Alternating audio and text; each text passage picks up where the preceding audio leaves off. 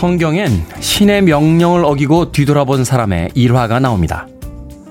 결국 그 사람은 소금 기둥이 되어버렸죠. 자동차의 전진 기어는 2단, 3단, 4단 계속해서 올라가지만 후진 기어는 고작 하나에 불과합니다. 돌아보고 뒷걸음 치는 것보다 앞으로 나아가야 한다라고 고대 일화부터 출근길에 자동차까지 말하고 있습니다. 우리 주변의 코로나는 여전하고요. 유럽은 전쟁에 휩싸여 있습니다. 삶은 힘들고 행복은 아직 도착하지 않았습니다. 그래서 우리는 앞으로 가야만 합니다. 다 같이 함께 말이죠. 3월 10일 목요일 김태훈의 Freeway 시작합니다. 라이트하우스 패밀리의 High로 시작했습니다. 빌보드 kid의 아침 선택 김태훈의 Freeway 저는 클때짜 쓰는 테디 김태훈입니다.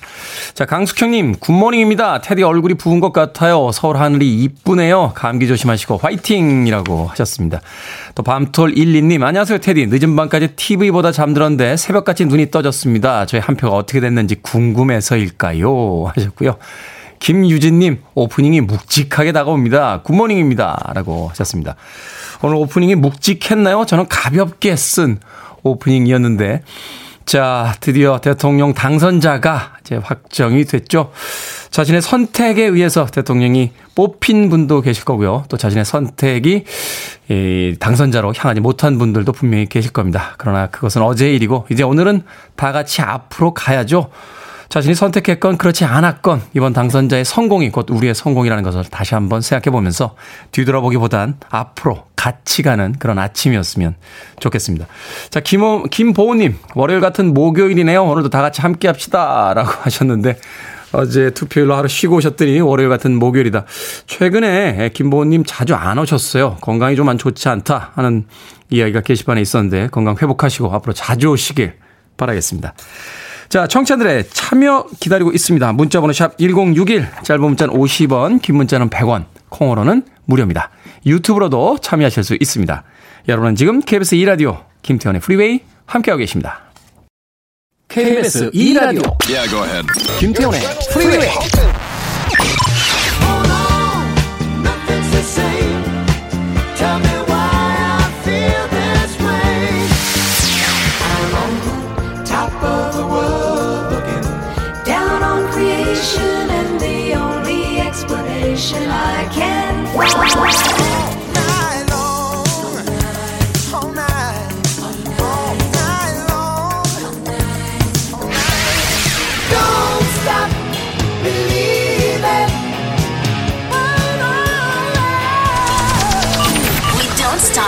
music. 몇 년 전에 세상을 떠났죠. husky voice의 대표적인 남성 아티스트 조 코커와 제니퍼 원스가 함께했던 Up Where We Belong 듣고 왔습니다. 사관과 신사라고 하는 리처드 기어와 데브라 윙거 나왔던 영화의 주제곡으로 사용이 됐었습니다. 당시에 그 한자를 잘 못 읽는 학생들이 예, 사관과 신사를 네. 뭐라고 읽었, 읽었었죠? 토관과 신토라고 읽었나요? 그래서 당시의 유머 코드로 활용이 됐던 그런 영화이기도 했습니다. 자, 성종현님 안녕하세요, 테디. 미세먼지 너무 심해서 노천탕이 좋은 온천에 가려다 취소했습니다. 하셨습니다. 오늘 아침에 나오면서 저도 새벽 라디오 방송 들으니까 이 미세먼지 농도가 굉장히 높다고 꼭 KF94 마스크 쓰고 외출하시라는 이야기가 있었습니다. 봄날이 가까워지니까 시샘 하나요? 황사와 먼지가, 미세먼지가 많아지고 있습니다. 마스크 꼭 착용하시고 나오시길 바라겠습니다. 임시손님, 테디 어제 친정 언니네 가서 감자 심어주고 왔는데 감기 걸렸습니다. 하셨습니다. 감자 심어주고 감기가 걸렸다라고 하셨는데 요새 같을 때 감기 걸리시면 안 됩니다. 이 열나면 갈 수 있는 곳이 별로 없어요. 임희손님, 네, 얼른 약 드시고 또 하루 푹 쉬시고 네, 빨리 나으시길 바라겠습니다. 자, 와그라노님, 테디, 제가 고민이 많아 잠을 설쳤는데요. 그 고민을 극복하기 위해 아무것도 안 하는 제가 한심하더라고요. 하소연 하고 싶어서 왔습니다. 하셨습니다. 고민이 있는데 그 고민을 해결하기 위해서 아무것도 안 하는 게 한심했다. 왜 아무것도 안 하셨어요? 잠을 설치셨잖아요. 잠을 설쳤습니다. 아, 엄청난 걸 하신 거예요. 고민 있을 때 아무것도 안 하고 쿨쿨 자는 사람도 있는 반면에 고민이 있어서 그 고민을 어떻게 하면 해결할까 하고 밤새 뒤척이시잖, 어, 셨지 않습니까? 바로 그게 저는 고민의 해결의 출발점이라고 생각이 됩니다.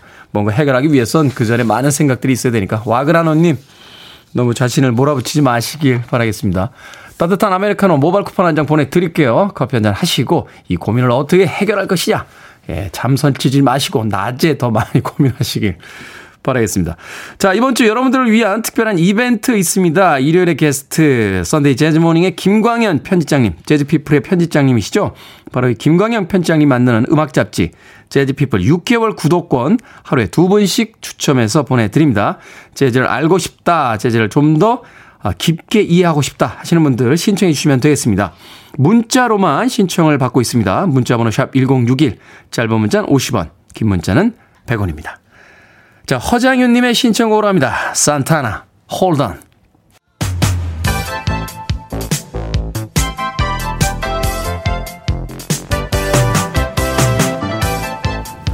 이 시각 뉴스를 깔끔하게 정리해드립니다. 뉴스 브리핑 캔디 전혜연 시사평론가와 함께합니다. 안녕하세요. 안녕하세요. 전혜연입니다. 자, 평론가님 밤새 뉴스 정리하느라 고생하셨을 것 같습니다. 한숨도 못 자고 날을 꼬박 새고 오셨다고 했는데 자, 오늘은 역시 날이 날이니만큼 대선 이슈, 대선 이슈를 다뤄보도록 하겠습니다. 다들 알고 계시겠습니다만 20대 대선 결과 정리를 좀 해주시죠. 예, 20대 대통령의 국민의힘 윤석열 후보가 당선됐는데요. 개표율을 지금 이제 확정이 된 것을 제가 전해드리면 윤석열 전 후보죠. 이제 당선이 됐는데 득표율은 48.56%고요. 민주당 이재명 후보는 47.83%인데 이 차이가 0.73% 포인트. 아, 표로 뭐한 30만에서 40만 표 정도. 24만 7,077표입니다. 그래서 1987년 대통령 직선제 개헌 이후 역대 최소 격차라고 하죠. 그리고 정의당의 심상정 후보는 2.37%를 득표를 했습니다. 윤석열 대통령 당선인이 새벽 4시쯤에 집에서 나왔는데 어, 제가 밤을 새우고 온 이유를 아시겠죠? 네. 개표가 시작이 돼서 워낙 엎치락 뒤치락 하면서 이 당선 여부도 좀 뒤늦게 윤곽이 드러났고 또 대통령 당선인의 뭐 인사라든가 이런 일정을 방송에 담아야 되다 보니 제가 이제 밤을 꼴딱 새는데 어쨌건 이 대통령 당선인이 국회 도서관에 마련된 당 개표 상황실을 찾아서 어, 이 결과에 대해서 위대한 국민의 승리가 아닌가 생각한다라고 밝혔고 또 경쟁자였던 민주당의 이재명 후보, 정의당 심상정 후보를 향해서 감사드리고 어, 심심한 위로의 말씀을 드리고 싶다는 취지의 발언을 했습니다. 어, 지금 패배한 후보들도 입장문을 냈는데 이재명 대선 후보는 모든 것 다 저의 부족함이다. 아, 모든 책임은 저에게 있다라고 했고 또 당선된 윤석열 후보에게 축하의 인사를 걸었고요. 당부도 했습니다. 당선인이 분열과 갈등을 넘어 통합과 화합의 시대를 열어달라라는 부탁을 남기도 했고요. 어, 정의당 심상정 대선 후보는 저조한 성적표가 솔직히 아쉽지만 국민의 평가에 만큼 겸허히 받들겠다고 말했습니다. 이번 선거 투표율 굉장히 관심이 높았죠. 왜냐하면 이제 사전 투표율이 워낙 높았어요. 네, 36.9%였나요? 그렇습니다. 네. 그래서 이번에 선거 총 투표율이 25년 만에 뭐 80%를 넘길 수 있을까 말까 관심이 쏟았는데 80%보다는 낮고 19대 대선보다 0.1% 포인트 낮은 77.1%로 집계가 됐는데 네. 사실 이 숫자도 굉장히 높은 거죠. 코로나 시국이라는 걸 생각해 보면 엄청나게 높은 그렇습니다. 퍼센테이지예요. 확진자, 격리자까지 투표를 해야 되고 감염 위험이 높은 상황에서 그리고 굉장히 많은 국민들이 투표를 했다라고 요약할 수 있겠네요. 국회의원 재보궐선거에서도 국민의힘이 다섯 곳 가운데 네 곳에서 승리했고요. 국민의힘의 원내 의석은 모두 110석으로 늘어나게 됐습니다. 자, 이제 당선자의 주요 일정 또 향후에 정부 출범 계획이 어떻게 될까? 이게 이제 가장 관심사인데. 그렇습니다. 윤석열 대통령 당선인은 오늘 첫 공식 일정으로 서울 동작구 국립 서울 현충원을 참배할 예정이고요. 오늘 오전 중에 성관위에서 당선증을 받습니다. 5월 10일 20대 대통령에 취임할 예정인데 이 과정 한 두 달 정도의 인수위원회 운영을 거치죠. 우리 왜 업무 인수인계한다는 말 하듯이 그렇죠. 이제 국정에 관해서도 향후 5년간의 큰 청사진을 그리는 작업을 인수위원회에서 하게 되는데 오늘 새벽이나 아침에 언론 보도를 보면 이 인수위원장을 국민의당 안철수 대표가 맡을 가능성도 지금 관측이 제기되고 있고 네. 당선인 비서실장에는 장재원 의원이 유력하게 거론된다라고 하고요. 또 언론 보도에 따르면 윤석열 후보가 한 다음 달 초중 국무총리 후보자를 먼저 지명할 것이라는 분석도 나오고 있습니다. 자, 투표 결과에 따른 정계 개편 역시 주목해서 지켜봐야 될 것 같습니다. 일단 성적표가 나왔기 때문에 이제 여당과 야당의 그 여러 가지 어떤 다음 이제 정치 수순에 대해서 복잡한 일정들이 있을 것 같은데요. 네, 국민의힘은 이제 여당이 됐고 110석이 된 거고요. 민주당의 경우에는 172석인데 따라서 여소 야대 국면이 만들어졌는데 아, 이번 선거로 인해서 가장 후폭풍이 크게 불탕은 아무래도 민주당이 아닐까 그런 분석이 나오고 있습니다. 2017년 이른바 국정농단 사태에서 박근혜 대통령 탄핵을 이끌었던 촛불 민심에 엄청난 지지를 등였고 집권을 했었고 지난 총선 정말 압승을 했습니다. 어 2018년 뭐 지방선거 2020년 총선까지 2016년에서부터 대형 선거를 4연패를 했는데 지난해 재보선에서는 참패한 바가 있었죠. 어쨌든 당장 6월 지방선거도 치러야 되고 이 대선 패배 분석도 해야 되고 여러 가지 전망이 나오고 있는데 어, 하나의 시나리오를 보면 일단 대선 패배에 대한 책임을 지고 송영길 대표를 비롯한 지도부 총사퇴가 있고 그다음에 비상대책위원회 체제로 전환할 것이다. 그래서 당의 변화가 불가피할 것이란 전망이 나오지만 거꾸로 또 6월 지방선거가 얼마 안 남았다 보니 네. 뭐 큰 변화 없이 갈 것이라는 전망도 나오고 있습니다. 어쨌든 민주당이 민심을 어떻게 읽느냐에 따라서 향후 행보가 가려질 것을 보이는데요. 뭐 겸허하게 또 민심을 읽는 것도 필요하다고 봅니다. 그렇군요. 자, 어찌됐건 그 어느 한쪽으로도 계속해서 손을 들어주지 않습니다. 우리나라의 어떤 이 시민들의 선택에 대해서 이 정치권들은 좀 깊은 생각을 해야 되는 그런 시기가 아닌가 아, 생각이 됩니다. 자, 오늘의 시사 엉뚱 퀴즈 어떤 문제입니까? 예, 20대 대통령 선거 소식 전해드렸습니다. 늦게까지 개표 방송 보신 분들 거의 이제 밤 새셨겠죠. 그렇죠.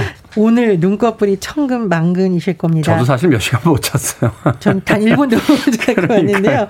자, 눈꺼풀이 무거운 건 수면 부족이고요. 눈꺼풀이 떨리는 거는 보통 마그네슘 부족도 원인인 것으로 알려져 있습니다. 한쪽만 이렇게 톡 떨죠. 맞습니다. 뭐 가끔 사극 보면은 중전마마가 화났을 때 바르르 떨리기도 합니다만. 그렇군요. 자, 오늘의 시사 엉뚱 퀴즈. 마그네슘은요, 잎채소와 곡류, 그리고 이 식품류에 많이 들어있다고 하는데요. 단다단 껍데기 안에 들어있는 열매나 씨앗 종류를 뜻합니다.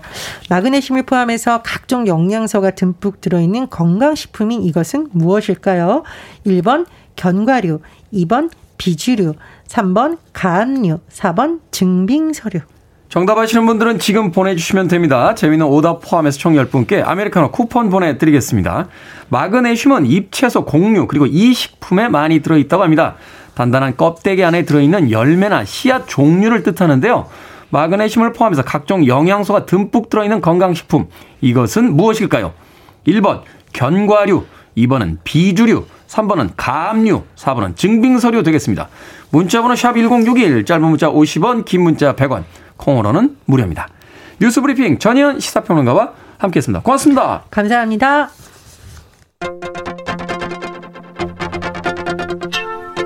페페나타입니다. We belong.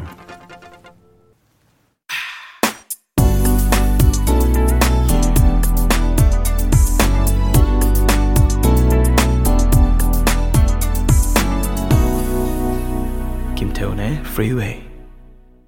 에이스 원더의 Cross My Heart 듣고 왔습니다. 김태훈의 프리웨이 오늘 시사 엉뚱 퀴즈의 문제 마그네슘이 많이 들어있는 식품류로 단단한 껍데기 안에 들어있는 열매나 씨앗의 종류를 뭐라고 할까요?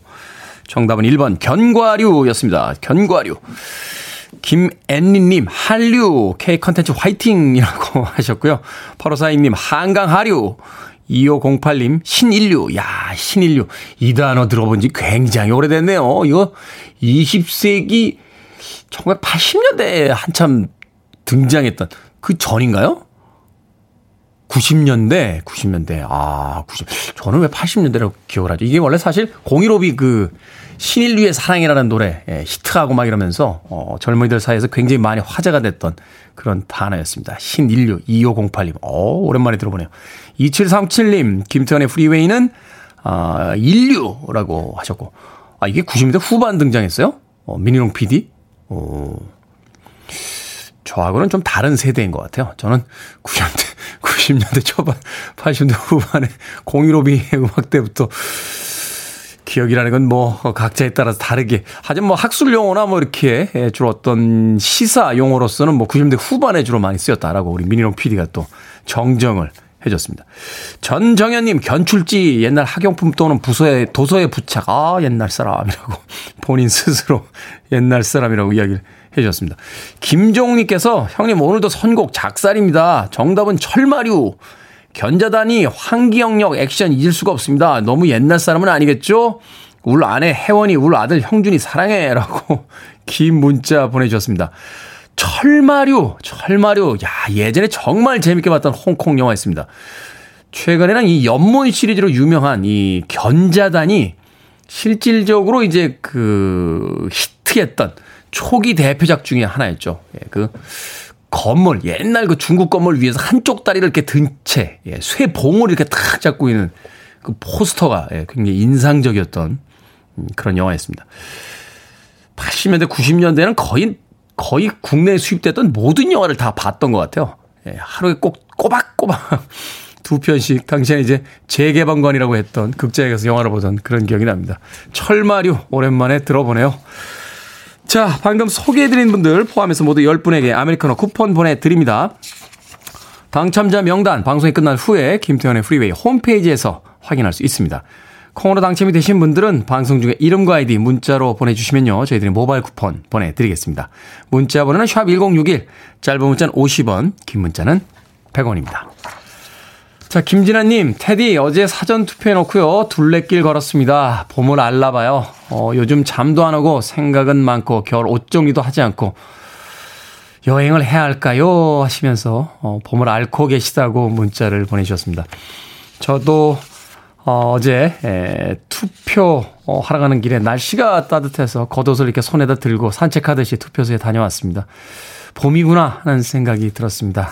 아름다운 봄이 시작되고 있습니다. 봄 만끽하시길 바라겠습니다. 자, 6328님의 신청곡으로 합니다. 라이오넬 리치, All Night Long.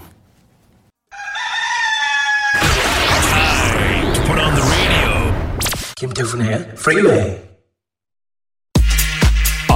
Are you ready?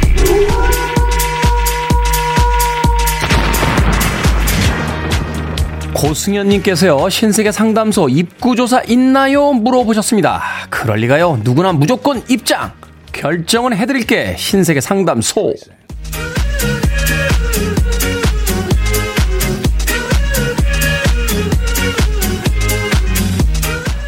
성욱님, 남편이요. 자꾸 제 택배를 보는데 앞으로 사무실로 받을까요? 아니면 계속 집으로 받을까요?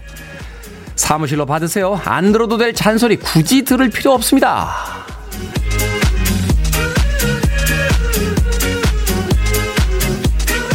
짱만홍님, 딸이 이번에 보너스 받았다며 등산복과 등산 신발 중에 하나만 사준다고 합니다. 두 개는 안 되냐 했더니 그건 안 된대요. 등산복을 사달라고 할까요? 아니면 등산 신발을 사달라고 할까요? 등산 신발. 딸이 사준 신발을요, 현관에 꺼내 놓으시고 볼 때마다 이렇게 말씀하시면 됩니다. 에휴, 산에 입구 갈 옷이 없네.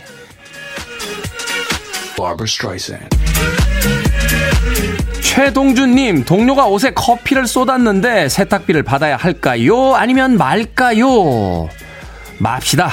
신세진 걸 당장 되돌려받지 않아야 오래오래 미안해하고 잘해줍니다.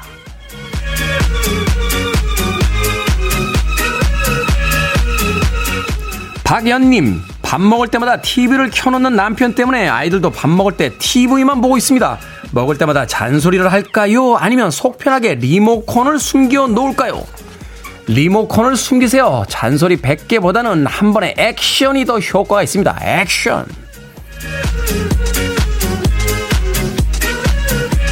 고민도 해결해 드리고 선물도 보내 드립니다. 네 분 축하드립니다. 이렇게 고민 해결 원하시는 분들 방송 중에 계속 보내 주세요. 문자 번호 샵 1061, 짧은 문자는 50원, 긴 문자는 100원, 콩으로는 무료입니다.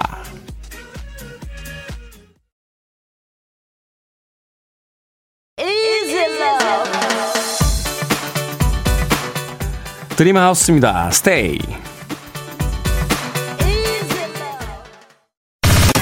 Listening to one of the best radio stations around. You're listening to 김태훈의 Freeway.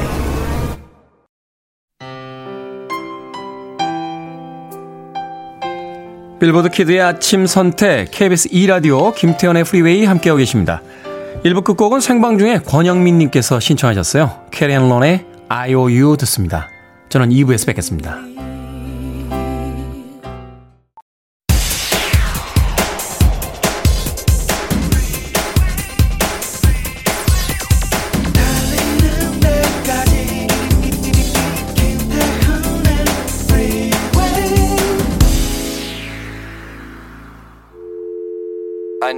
Arms around me. I need to feel your touch.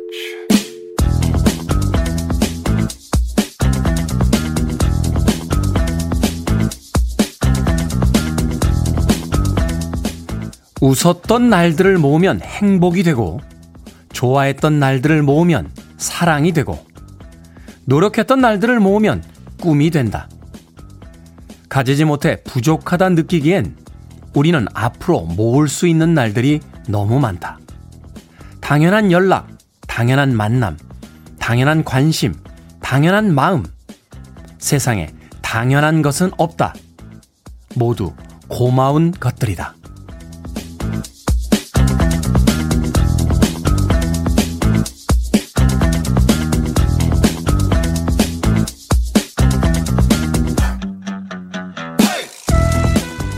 뭐든 읽어주는 남자. 오늘은 청취자 서민기 님이 보내주신 글 배우의 책, 아무것도 아닌 지금은 없다 중에 일부를 읽어드렸습니다.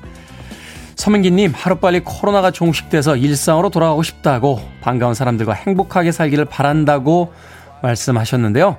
지금의 이 현실이 이제 우리에겐 일상이 됐다는 생각도 드는군요.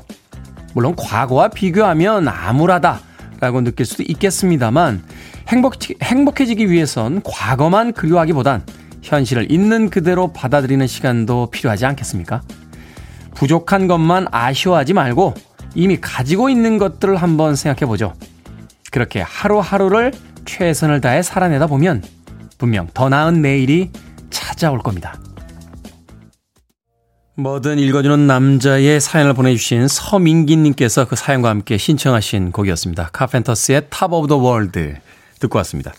자, 이 곡으로 김태훈의 프리웨이 2부 시작했습니다. 앞서 일상의 재발견, 우리의 하루를 꼼꼼하게 들여다보는 시간이었죠. 뭐든 읽어주는 남자. 방금 카펜터스의 음악을 신청해 주신 서민기 님이 보내주신 글배우의 책 아무것도 아닌 지금은 없다 중에서 일부를 읽어드렸습니다. 세상에 당연한 것은 없다. 모두 고마운 것들이다.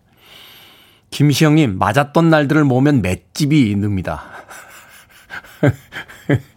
아니, 이 글을 이렇게 창의적으로 해석하실 수 있습니까? 놀라운데요.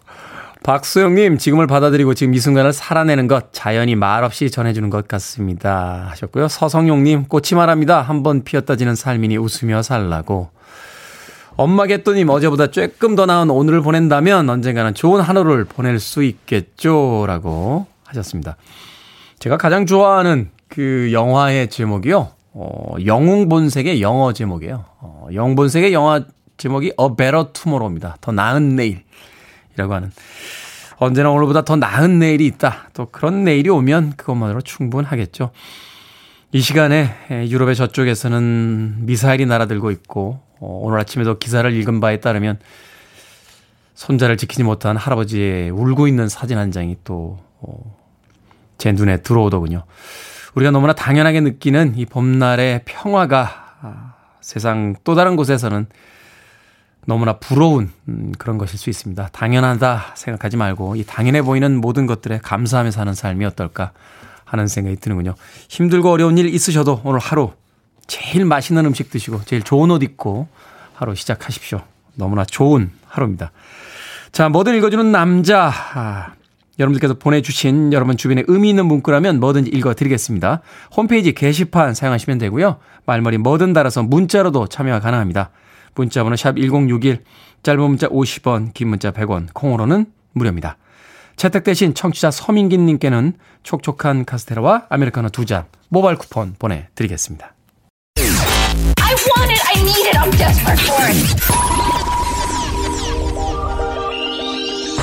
Okay, let's do it. 김태훈의 Freeway. 두 곡의 락 음악 들려드렸습니다. 이지호님께서 신청해 주신 저니의 Don't Stop Believing 그리고 한동훈님의 신청곡 스타쉽의 We Build This City까지 두 곡의 음악 이어서 들려드렸습니다. 자, 0126님, 안녕하세요. 오늘 막내 동생 생일입니다. 항상 애기라고 생각했었는데, 이제 30대 후반입니다. 막내 동생한테 생일 축하한다고 말해주고 싶습니다. 하셨습니다. 30대 후반이면 애기죠, 애기. 예, 저희 막내 동생이 올해 쉰 됐는데, 제가 맨날 전화하면, 야, 꼬맹아. 라고 부릅니다.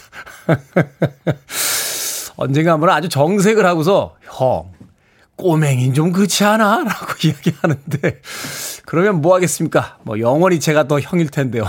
그래서 항상 전화하면 야 꼬맹아 라고 부르게 되더군요. 습관이라는 게참 음, 수십 년의 시간이 흘러도 고쳐지지 않죠? 8126님 롤케이크 보내드릴게요. 막내 동생 생일 축하한다고 제 이야기도 좀 전해주시길 바라겠습니다. 1580님 출근길에 듣는 프로입니다. 오늘 둘째 딸 윤선의 생일입니다. 축하해주세요 하셨습니다. 축하드립니다. 둘째 딸 윤선님 피자 한 판 보내드릴게요. 어, 맛있게 나누시면서 축하 인사 건네주시길 바라겠습니다. 옛날에는 참 생일 어, 챙기고 이런 거 싫어했습니다. 저는 아주 곤혹스럽고 남들이 저한테 생일 축하한다는 이야기도 굉장히 번거롭고 이랬는데 시간이 지날수록 느끼게 되는 것은 생일을 축하한다는 것은 우리가 살아있다는 것을 즐기는 것이고 또 행복해하는 것이 아닐까. 세상에 태어나서 참 좋다라고 이야기하는 게 아닐까 하는 생각이 들더군요. 오늘 생일 맞으신 분들 또 지나가신 분들 곧 생일이 다가오시는 모든 분들에게 미리 축하 인사 또 뒤늦은 인사 아, 드리겠습니다. 어, 3319님, 근무 시간 조정 때문에 가끔씩 밖에 못 듣게 됐는데요. 오늘 들어보니까 테디의 발음이 더더더 좋아지신 듯 합니다. 아무튼 진행이 갈수록 세련되어 가시는 듯죠. 하셨습니다. 갈수록 제 진행이 세련되어져 가나요? 진행은 원래 세련되어 있었고요. 그날 그날 컨디션에 따라서 조금 다를 뿐입니다. 3319님. 그렇게 이해해 주시면 되겠습니다. 자, 아메리카노 모바일 쿠폰 한 장 보내드리겠습니다. 자, 특별한 이벤트 있습니다. 음악 사랑하는 분들을 위해서 특별 선물 준비해 놓고 있죠. 재즈피플 6개월 구독권 준비해 놨습니다. 재즈 음악을 좀 더 깊게 알고 싶다 하시는 분들 문자로 신청해 주시면 됩니다. 하루에 두 분 추첨해서 보내드립니다. 문자 번호는 샵1061, 짧은 문자는 50원, 긴 문자는 100원입니다. 당첨자 명단은 방송 끝나고 홈페이지에서 확인할 수 있습니다. 자, 6022님의 신청곡입니다. 샤카타, Easier Said Than Done.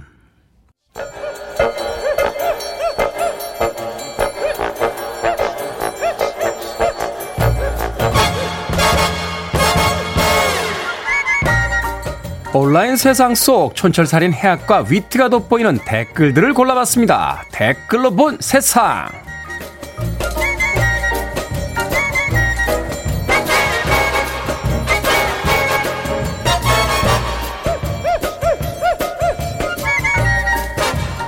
첫 번째 댓글로 본 세상. 글로벌 대기업들이 러시아 시장에서 철수하고 있습니다. 개혁, 개방의 상징이었던 햄버거 프랜차이즈부터 자동차와 화장품, 축구 리그까지 보이콧에 동참했는데요. 매장이 문을 닫기 전에 물건을 사려고 긴 줄을 서거나 햄버거 세트를 수십만 원에 되파는 사람들도 생겼다는군요. 여기에 달린 댓글들입니다. 윤미님, 먹으려고 줄 서지 말고 자유를 위해 깃발을 들고 모여주세요. 윤토영님, 보이콧 지지합니다. 피를 흘리지 않고 저항하는 방법은 이런 것밖에 없는 것 같아요. 즐겨 먹던 햄버거 하나만 사라져도 이렇게 불편한데 전쟁을 피해 긴 피난줄에 선 우크라이나 사람들의 마음 어떻겠습니까? 이건 우크라이나와 러시아의 전쟁이 아니라 평화를 위한 우리 모두의 전쟁입니다.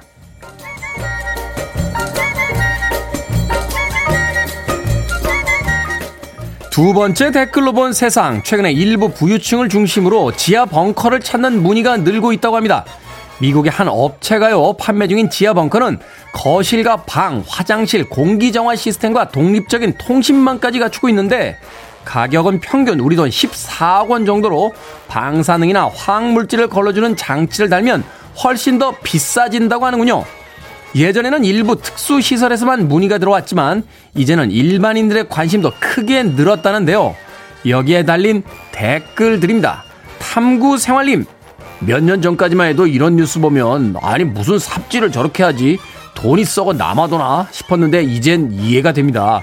이해하게 된 현재 상황이 서글프네요. 사이언스 픽션님 서울 아파트보다 싸다는 분들 땅값은 별도인 거 아시죠? 서울에 저런 거 지으려면 몇백억 원 있어야 할걸요? 벙커 지을 돈 모아서요. 우크라이나에 기부해 주시는 건 어떨까요? 평화가 승리하면 굳이 벙커도 필요 없을 테니까요. 그런데 지구 다 망하고 혼자 지하 벙커에 살아남으면 뭐 하죠? 맞고도 못 칠 텐데. 스티비 원더의 곡을 리메이크했죠. 레드 칠리 페퍼스 Ground. freeway.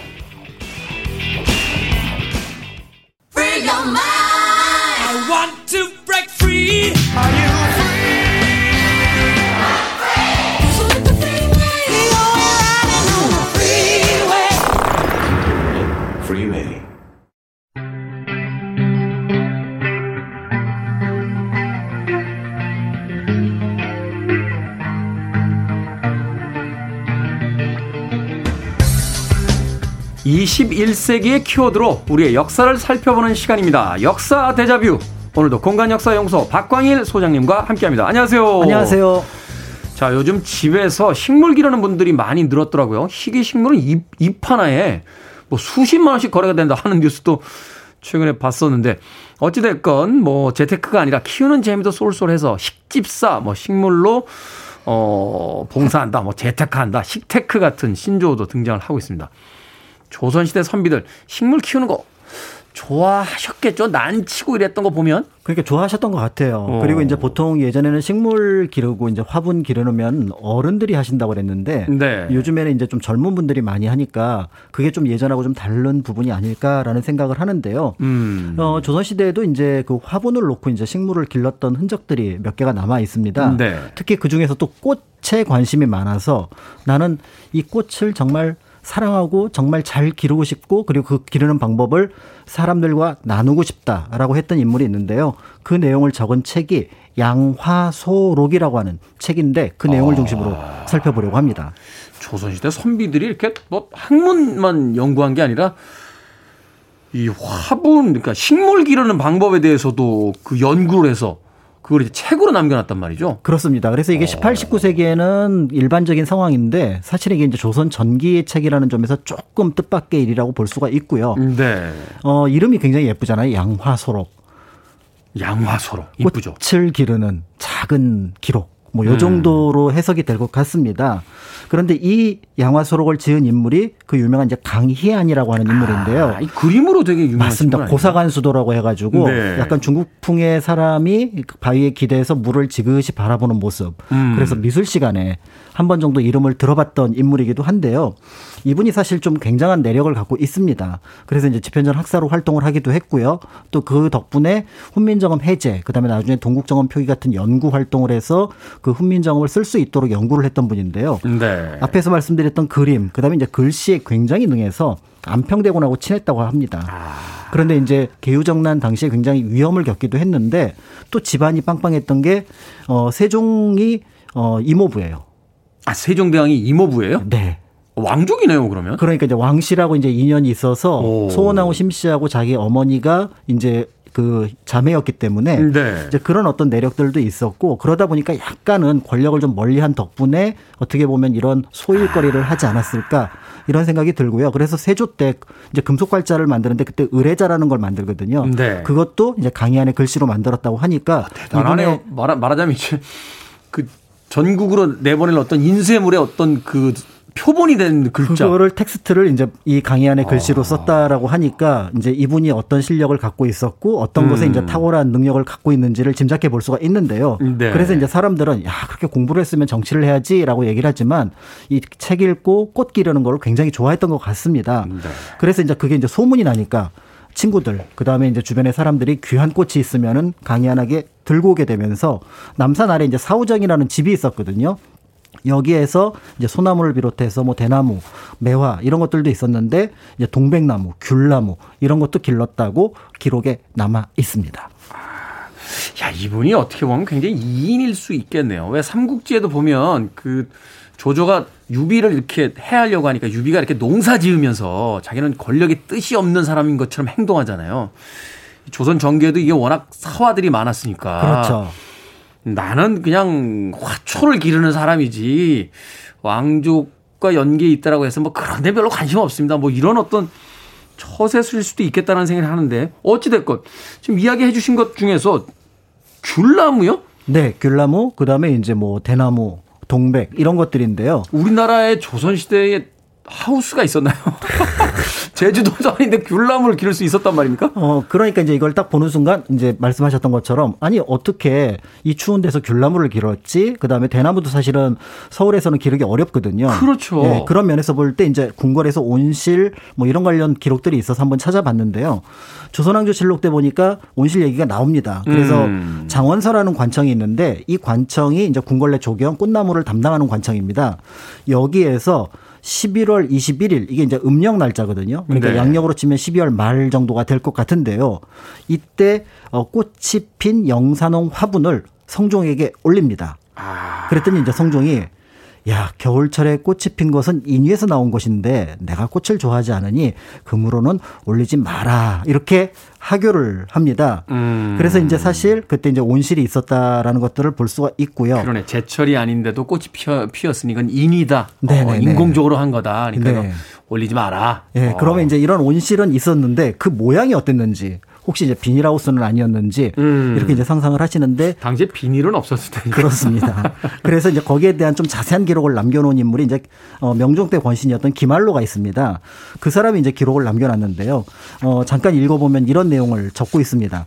지금의 호사가들은 꽃을 심어서 꽃이 피기를 재촉하여 움집을 만들고 있다. 음. 그 안에 온도를 두고 불을 떼서 따뜻한 물을 부어주거나 물을 증발시켜 이슬처럼 뿜어주기도 한다. 이거 핀란드식 습식 사우나 아닙니까? 그런 거랑 비슷한 것 같아요. 물 벗어 확 하고 올라오는 거? 네. 그래서 이제 엄동설안이라 밖은 추운데도 안에는 요염한 꽃이 피어나는데 아. 이게 이제 성종하고 똑같은 얘기를 다시 합니다. 어, 성질을 비틀어 올리고 교묘하게 인공을 더해서 조물주의 오묘한 힘을 억지로 취하는 것이니 하지 마라. 이렇게 당대의 권신이었던 김할로도 이렇게 얘기를 해서 온실에 대해서 비판적이라고 볼 수가 있는데 거꾸로 생각해 보면 당시에 이런 온실이 많았다라는 것들을 짐작해 볼 수가 있는 거죠. 그러네요. 조선 전기에 핀란드식 습식 사우나가 있었다는 것을 오늘 또 새롭게 알게 됐습니다. 꽃을 키우기 위해서 온실에 들어가면 꽃은 온실이 되고 네. 들어간 사람은 습식 사우나하고 나오는 거잖아요. 거기서. 그러니까 뭔가 이제 따뜻한 꽃을 기르는 공간, 저장하는 공간 이런 게 될 것 같아서 실제로 이제 양화소록에도 이걸 만드는 기록이 남아 있습니다. 그래서 대단하네요. 이제 움집을 만들 때는 볕이 잘 들고 높은 건조한 땅을 가려서 지어라. 음. 그다음에 남쪽으로 창을 내되 너무 좁거나 넓어서는 안 되고 그리고 갈무리를 할 때는 너무 빨리 해서는 안 돼서 서리를 한두 번 마친 다음에 그런 다음에 집어넣어야 되고 날이 따뜻할 때는 창을 열고 그다음에 매우 추울 때는 거적으로 두껍게 덮어주어야 얼어 죽지 않는다. 그리고 음. 한식이 지나면 화분을 내어 놓는다. 아. 예. 그러니까 이렇게 해서 이제 아까 말씀드렸던 사오정에서 강희안 선생이 동백과 귤나무를 화분으로 기르지 않았을까 이런 생각을 하는데요. 네. 그래서 이제 꽃을 어, 많은 사람들과 주고받고 또 선물을 하기도 했다라는 기록이 남아 있는데 소문 나면 또 많은 사람들이 구경하러 왔을 거예요. 맞습니다. 그런데 안타깝게도 이제 48살 나이로 젊은 나이로 이제 생을 마감을 해서 한편으로는 안타깝지만 그래도 한편으로는 꽃과 한 같이 살았던 삶이라는 점을 또 본인은 굉장히 즐기지 않았을까 이런 생각을 하게 됩니다. 그렇군요. 조선시대에 온실이 있었다는 것도 그 안에서 꽃을 키웠다는 거. 우리는 지금에야 와서 뭐 제철 과일이 아닌 과일들을 하우스에서 이제 재배하는 줄 아는데 그게 이미 조선시대에 기초가 있었다는 걸 또 새롭게 알게 됐습니다. 노래 한 곡 듣고 와서 조선시대 식집사 강희안과 양화소록에 대한 이야기 계속해서 나눠보도록 하겠습니다. 한동안 이 꽃 키우시는 분들 클래식 음악 틀어놓으면 꽃이 잘 자란다 뭐 이런 이야기가 있었는데 과학적으로 근거가 있는지는 잘 모르겠습니다만 세라본의 음악 듣습니다. Lover's Concerto. 세라본의 A Lover's Concerto 듣고 왔습니다. 이 음악 기다리신 분들이 꽤 많군요. 이재경님, 영화 접속 OST, 극중 한석규가 라디오 음악방송 PD이지 않았습니까? 하셨는데, 우리 미니롱 PD를 모델로 했다라는, 뭐, 믿거나 말거나, 아, 소식이 있습니다. 자, 김시영님, 피카디리 극장 가보고 싶다. 거기서 탑건도 봤는데요. 하셨는데, 현재 멀티플렉스로 바뀌어 있긴 합니다만 예전에 우리가 알고 있던 그 극장은 이제 사라졌습니다. 고승현님 마지막에 큰은 뭔가요, 테디? 이놈은 망할 소모지 얘기라고 하셨는데 어, 러버스 콘체르토 듣겠습니다. 했을 때 우리 박광일 소장님께서 애청하시는 곡이었나 봐요. 크라고 한마디 해 주셨습니다. 러버스 콘체르토를 좋아하는 박광일 소장님과 함께 역사 대자뷰 이야기 나누고 있습니다. 오늘은 조선시대 강희안이 지은 식물을 키우는 책이죠. 양화소록에 대한 이야기 나눠보고 있습니다. 어떤 식물들 등장을 하고 있습니까? 네, 양화소록에 이제 길렀던 꽃나무가 한 16가지 정도가 소개가 되고 있습니다. 네. 그래서 이제 노송, 만년송, 오반죽, 국화, 매화, 난해, 서양화, 그다음에 연꽃, 석류, 치자, 사계화, 산다화, 자미화, 외철죽, 귤나무, 석창포 이렇게 있는데요. 아마 딱 들으실 때 어 이거는 알아. 국화, 매화 그런 그렇죠. 것들도 있을 것 같고요. 그 다음에 어, 노송, 만년송은 뭐지? 이렇게 생각하실 것 같기도 하고요. 또 외철죽이 그때 있었나? 이런 외철죽. 생각들을 하실 것 같습니다. 외철죽은 뭐 일본에서 온 철죽인가요? 맞습니다. 일본에서 아. 이제 진상으로 보냈던 것을 궁궐에서 일반 이제 양반들한테 조금 분양을 해줬다. 이렇게 볼 수가 있는 건데요. 네. 그게 이제 퍼졌다고 볼 수가 있고요. 노송은 사실은 좀 생각을 해봐야 되는데 이게 한자 뜻대로 해석을 해보면 나이가 든, 그러니까 올해 수령이 좀 됐지만 크게 자라지 않은 소나무를 가리킵니다. 음. 그러니까 약간 이제 분재의 어떤 모습들을 생각을 하실 수가 있을 것 같은데요. 그런데 문제는 조선시대에 노송이라는 글자가 들어간 게 소나무만을 가리키는 건 아니었던 것 같습니다. 아, 그래요? 예. 그래서 우리가 보통 어, 질병을 가리킬 때도 지금은 구분을 해서 보지만 그때 크게 하나로 봤던 것처럼 그래서 자, 그때는 예를 들어 뭐 잣나무나 삼나무도 소나무 송자를 쓰기도 했었는데요. 아. 그래서 이때 이제 노송이라고 하는 거는 전체적으로 늙은 모습처럼 보여지는 향나무를 가리키는 것이 아니었을까 이제 이렇게 보여지고요. 네. 그다음에 이제 오반죽은 어 오자는 까마귀 오자니까 오죽을 그렇죠. 생각을 할 텐데 반자는 뭐냐면 반점을 뜻합니다. 반점. 그러니까 검은 반점이 있는 그렇습니다. 대나무를 가리키는 아. 거라고 볼 수가 있는 거고요. 그다음에 이제 여기서 흥미로운 게 이제 사계화라는 것이 있는데 사계화. 이게 사철 피는 장미입니다. 아니 그런 게 있어요? 이게 원래 장미는 여름에만 피게 되거든요. 그렇죠. 그런데 이게 피었다 졌다 피었다 졌다를 반복하는 꽃나무라서 그래서 이 장미가 동아시아 특산이 되고요. 네. 이게 이제 18세기에 유럽으로 넘어가서 유럽 장미 산업을 크게 바꿨던 그런 아. 나무이기도 꽃나무이기도 한데요. 아무튼 그래서 이런 어떤 꽃나무들을 길렀다고 해서 사실은 이제 종류는 많지는 않지만 당시 이제 굉장히 흥미로웠고 그 다음에 이런 꽃나무들을 양반들이 길렀구나 이런 것들을 짐작해 볼 수가 있는 거죠. 이야. 왜 우리가 그 자산어보에 대한 이야기 하면서 그 우리나라 당시 어떤 어류에 대한 연구, 탁월한 어떤 성과다 이런 이야기를 하는데 이 양화 소록은 말하자면 그 시대에 이제 유행했던 어떤 꽃나무들에 대한 이야기도 있습니다만 그것을 또 기반으로 해서 양반들의 문화가 어땠는지를 알 수 있는 아주 네. 이 양화 소록이 나와 있습니까? 네, 번역도 되어 있습니다. 아, 그래요? 네, 제가 이제 이게 번역본 보고 준비를 한 거라. 오, 네. 저도 하나 사서 책이 좀 두껍습니다. 제가 음악 나가는 동안 잠깐 이야기 드렸는데 저는 선인장도 죽이거든요. 그래서 아 꽃을 한번 키워보고 이렇게 뭘 좀 식물을 한번 키워보고 싶은 생각이 있는데 양화소록을 한번 봐봐야겠다는 생각이 드는군요. 두껍다고 하셨는데 네. 뭐 보다가 안 되면 화분 받침으로 쓰죠. 뭐. 자, 재배법 나와 있겠죠, 당연히. 네, 맞습니다. 그래서 한 8가지 정도 재배법을 얘기를 하는데요. 낱말은 조금 어렵지만 그 내용을 풀어보면은 지금도 짐작할 만한 재배법이라고 볼 수가 있습니다. 음. 그래서 이제 예를 들어 종분 내화 수법이라고 하는 것들은 화분에서 이제 꽃나무를 피우는 법인데 이제 거름을 주면은 이게 조금 이제 꽃이 빨리 피거나 이렇게 할 수가 있는 거고요. 네. 그다음에 이제 최화법 같은 경우는 시비법과 온도 기법을 같이 쓰는 겁니다. 시비법과 온도 기법. 그래서 아까 같은 움집에 넣고 그다음에 이제 조금 비료를 넉넉하게 주면은 예를 들어 말똥 녹인 물을 이제 그 꽃나무에 주면은 꽃이 아. 일찍 핀다. 그래 최화가 뭐냐면 꽃 당기는 시간을 앞당기는 겁니다. 오호. 그러니까 예를 들어 우리 그 경주에 보면 마라톤 같은 거 할때 네. 어떤 해는 벚나무가 일찍 펴고 그렇죠. 어떨 때는 벚꽃이 좀 늦게 피기도 하는데요. 그렇죠. 또 남쪽부터 이렇게 올라오잖아요. 네, 그래서 만약에 따라서. 일찍 필 것 같으면 막 얼음을 갖다 놓고 하는 그런 아. 것들하고 비슷한 어떤 맥락이 아닐까라는 생각을 하고요. 그 다음에 이제 뭐 백화기서는 이제 꽃을 기를 때 피해야 할 방법, 그 다음에 치화 회법은 꽃을 기르면서 찾아야 할 것, 그 다음에 이제 뭐 수장법 같은 게 아까 이제 움찍고 관련된 음. 겨울에 잘 보관하는 법, 그 다음에 왜 꽃을 기르는가라고 하는 꽃을 기르는 양화해, 뭐 요런 내용들이 담겨 있습니다. 그렇군요. 야, 당시에 근데 이런 재배법 단순한 어떤 개인의 한 개인의 경험으로만 이제 할 수 있는 게 한계가 있으니까 맞습니다. 분명 연구를 한 또 뭐 여러 가지 어떤 자료들도 취합했던 뭐 그런 것들이 있지 않았을까요? 어, 당연히 이제 이런 책들을 쓸 때는 이제 중국 쪽 자료 한 50종 정도를 참고를 했고요. 네. 또 한편으로 당시 이제 농사 기법을 농사직서를 제작하는 과정에서 굉장히 많이 여러 곳에서 취합을 합니다. 그러니까 오. 이제 시비법들이 들어오게 되면서 이것의 일부를 꽃나무에 이제 채택을 했다라고 볼 수가 있는데요. 더 나가서 이게 사실은 이론이 있다고 하더라도 그걸 실제로 옮겨봐야 되는 어떤 경험이 필요하거든요. 그렇겠죠. 그런 경험이 담겨 있다는 점에서 이제 이 양화소록은 굉장히 높은 평가를 받고요.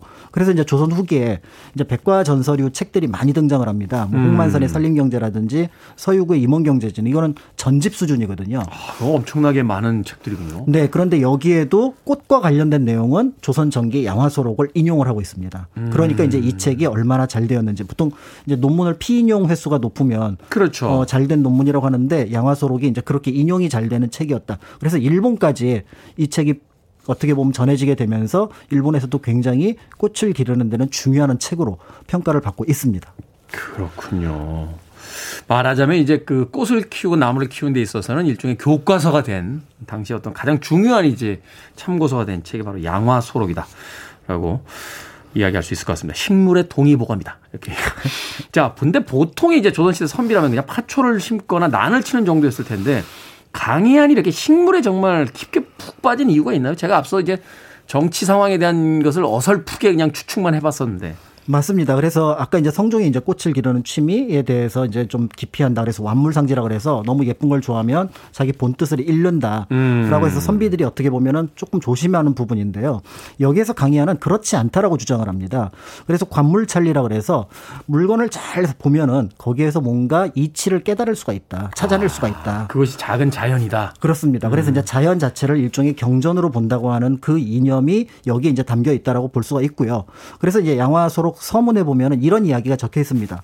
꽃나무는 식물이다. 지식도 없고 움직이지도 못하지만 기르고 보관하는 이치를 알지 못하면 그 천성과 본성이 다르게 한다면 반드시 말라 죽고 만다. 이제 여기에 대한 것은 꽃에 대한 이야기인데요. 네. 식물도 그러한데 만물 중에 영장인 사람이 그 마음을 졸이고 몸을 피로하여 피로하게 해서 천성을 어기고 본성을 해친다면 어떻게 되겠느냐. 그러니까 꽃을 기를 때 이렇게 신경을 쓴다면 그보다 높은 수준의 사람에 대해서는 훨씬 더 관심을 갖고 신경을 쓰고 그 사람이 잘 자랄 수 있도록 본성을 잘 지켜주는 게 필요하다. 이런 내용들을 적고 있는데요. 그렇기 때문에 꽃과 일상이 서로 통한다라고 하는 것들을 강의하는 주장을 했던 겁니다. 작은 자연의 한 생물을 통해서 인생의 이치를 깨닫고자 했던 조선시대 선비에 대한 이야기. 오늘 양화소록 그리고 강희안의 이야기로 역사 대자뷰 꾸며 주셨습니다. 공간 역사 연구소 박광일 소장님과 함께했습니다. 고맙습니다. 감사합니다.